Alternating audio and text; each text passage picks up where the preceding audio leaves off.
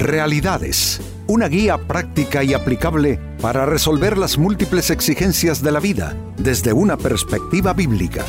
Con nosotros, René Peñalba.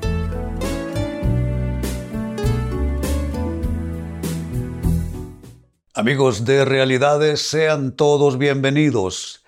Para esta ocasión nuestro tema, romper con la traición.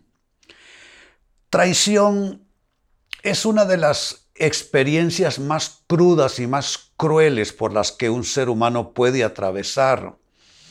Cuando pienso en la traición, no puedo evitar eh, incluir en ese gráfico mental a Judas vendiendo por 30 monedas de plata a Jesús justo antes de ser él arrestado.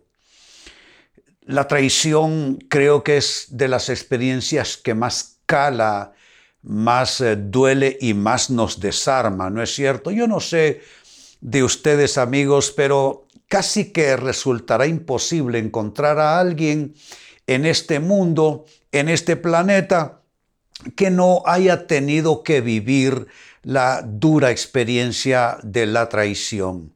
Pues nuestro tema tiene que ver con romper con eso porque les digo algo, es un espíritu, la traición es un espíritu. Y lo que quiero indicar con ese concepto es que hay, una fuerza espiritual y hay una malignidad detrás de la traición. Lo que estoy diciendo es que no solamente se traiciona por razones de dinero, de intereses, de mezquindades, de malos mm, sentimientos, pero también hay algo eh, movedizo ahí espiritual, eh, algo que es auspiciado por las fuerzas del mal. De allí pues que la traición es algo eh, supremamente presente en la vida humana por lo mismo, porque es una actividad, llamémoslo así, es una campaña permanente del infierno que los humanos nos estemos traicionando unos a otros. Eso pasa en los matrimonios, en los hogares, en los trabajos, mm, pasa en la vida pública, en la vida eclesiástica, etc. Traición es una realidad humana. Pero mi tema va orientado más que a discernir la traición en quienes nos rodean, eh, romper nosotros en lo personal con el espíritu de traición y que no terminemos nosotros haciendo traición a otros, cosa que a nadie le gusta, ¿no? No es cierto, es algo que duele. Pues bien, al respecto dice Isaías capítulo 33, versículo 1 en la palabra de Dios, hay de ti destructor que no ha sido destruido hay de ti, traidor, que no has sido traicionado. Cuando dejes de destruir, te destruirán. Cuando dejes de traicionar, te traicionarán. Este es un texto fuerte, es la voz enérgica de Dios dictando sentencia a las personas que traicionan. Eh, Amigos, cuando leí esta escritura, mi primer título de enfoque fue eh, la dura consecuencia de la traición o el resultado final de la traición. Pero después me enfoqué más bien en cómo podemos nosotros alejar esa tendencia, esa tentación de volvernos algo traicioneros en nuestras relaciones. Por eso cambié más bien al tema o al título romper con la traición.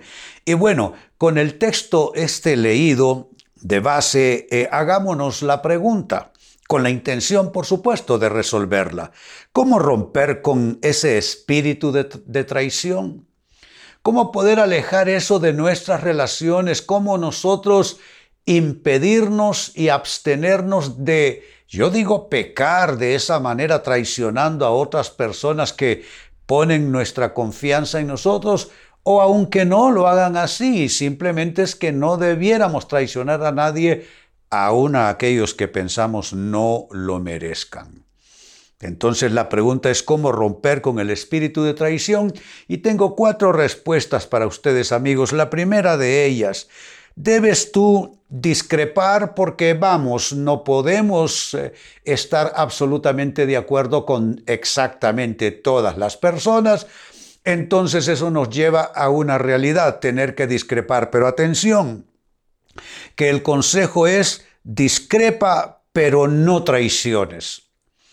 Sabes que muchas personas en la excusa y en razón de estar discrepando con otro, por ejemplo, en una relación matrimonial, con esa excusa y con esa razón, entonces traicionan y son infieles. Pero creo que esa es una mala razón, es bastante perverso pensar y, y producto de autoengaño, por supuesto, pensar que porque no nos entendemos, porque no podemos coincidir en eh, aspectos neurálgicos de la relación, que porque no podemos ponernos de acuerdo, entonces eso me da vía libre para traicionar no me da vía libre para traicionar. Y eso se aplica no solamente a matrimonios, he visto que en asuntos de trabajo, aspectos de negocio, personas que porque están discrepando en opinión, en percepción de las situaciones, en respuesta a soluciones, creen que eso les da el derecho y la vía libre para traicionar a otros. Eso es totalmente erróneo, eso es totalmente inaceptable desde el punto de vista del mundo espiritual y aún de los valores morales también. Entonces esta primera respuesta es que puedes discrepar, pero eso no te da la posibilidad de traicionar. Así, cuando tomas esto en cuenta, comienzas a romper con ese espíritu de traición en tu vida, en tus relaciones. Segunda respuesta, ¿cómo romper con el espíritu de traición? Sepárate, porque a veces no nos queda más remedio y tenemos que separarnos. Hay relaciones que lastimosamente habrá que decir no son para toda la vida. Hay relaciones que sí, otras no. Entonces en el camino nos toca tener que separarnos eh, de una persona, de un escenario o círculo de relación. No era quizá lo planeado, no era la primera intención, pero vamos, es parte de la experiencia humana tener que separarnos. Pero mira el consejo, sepárate, pero no intrigues ni dividas. Hay personas que abandonan un círculo de relación y tiran una bomba antes de irse. Dejan dañadas a cuantas personas pueden. Mire, solamente el caso de las iglesias es así. Alguien se va de una iglesia y tira una bomba y entonces deja dañadas a un montón de personas hablándoles mal de la iglesia, hablándoles mal del pastor, de lo que sea. O se dedican a llamar por teléfono para poner en mal la iglesia y conseguir que otros se vayan también como una cosa de desquite. Pero vamos, eso es sumamente perverso y eso es sumamente enfermizo. Eso realmente apesta como actitud y como conducta humana, máxime tratándose de supuestos cristianos. Eso lo pongo nada más como un ejemplo porque esto es aplicable en otros ámbitos también. Por ejemplo, en los trabajos, a veces uno tiene que irse, simplemente renunciar, pero significa intrigar, quedar llamando a personas una vez que ya no estás allí, dividiendo relaciones. Hay quienes hasta se complacen dividiendo relaciones. Esto no está bien. Eso siento yo que solo es una conducta perversa, una conducta saturada de malignidad. Entonces, amigo, amiga, mi, conclusión, y más que conclusión, mi consejo es que tú no, eh, tú debes romper con ese espíritu de traición. Y mira hasta ahora lo que te he propuesto. Es sí, que tengas que discrepar, que no estés en el mismo sentido y opinión con otros, sí, pero no traiciones. Y a eso se le sumamos que, bueno, a veces tienes que separarte en una relación, pero no significa que debes quedar intrigando en contra de esa persona y dividiéndole sus otras relaciones. Número tres, quiero seguir sumando cómo romper con ese espíritu de traición. Sea amable, pero no seas hipócrita. Es que no hay que confundir una cosa con la otra. Yo en eso me cuido mucho. Eh, uno obviamente está supuesto a ser amable en todos los lugares donde uno está haciendo interacción humana, pero a veces, eh, ¿no les parece amigos que deja de ser amabilidad y se convierte en hipocresía? Yo digo que la amabilidad debe tener un límite y es el límite es que esa amabilidad no te convierta en una persona hipócrita. Hay que ser amable, sí, pero hay que decir la verdad. Y para decir la verdad uno no necesita ofender. Para decir la verdad uno no necesita herir. Para decir la verdad uno no, necesita golpear a las otras personas. Tú puedes ser amable, pero que eso no se convierta en una conducta hipócrita. La hipocresía es simulación. La hipocresía es sonreír cuando por dentro estás deseando toda clase de males a la otra persona. No, eso no está bien. Debemos ser auténticos, diría, debemos ser auténticos. Ser auténtico es que, hombre, tengo que decir lo que pienso, tengo que ser lo que soy, no puedo ser otra persona, no puedo disfrazarme para nadie solo para caer bien, porque al final de cuentas terminaré siendo un hipócrita, pero eso sí, debo ser amable. Debo ser amable y es ahí donde hay que, hay que luchar en esta búsqueda de balance, ¿no les parece? Ser amable pero no hipócrita, ser amable pero no hipócrita, ser amable pero no hipócrita. Todo esto te va, te va alejando de ese espíritu de traición que se ve tan, eh, de forma tan alarmante en nuestra sociedad. La gente traiciona amigos por cualquier causa y razón. Es casi como un, ¿qué les puedo decir? Un deporte. La gente lo hace por gusto, traicionar. La lealtad no está de moda, pero tenemos de nuevo nosotros que ser eh, eh, correctos en ese sentido. Por eso digo, sea amable, pero no hipócrita. Y para ir concluyendo una respuesta más, la pregunta sigue siendo la misma, cómo romper con el espíritu de traición en tu vida, en tu persona, en tus relaciones, en tus actitudes. ¿Cómo hacerlo? Sé discreto, pero sin fingimiento. Esto se desprende un poco de lo anterior. Discreción. A veces uno no debe decir todo lo que piensa todo lo que opina, no por hipocresía, porque eso ya lo abordamos en el aspecto anterior, no por hipocresía, pero yo digo que por discreción, ni siquiera por amabilidad, por discreción. Porque, vamos, cuando tu opinión no va a tener ningún aporte realmente, ya sea porque la otra persona lo va a batear, no te lo va a recibir, o porque aquello solo va a generar mayor conflictividad, entonces debes llamarte a la prudencia.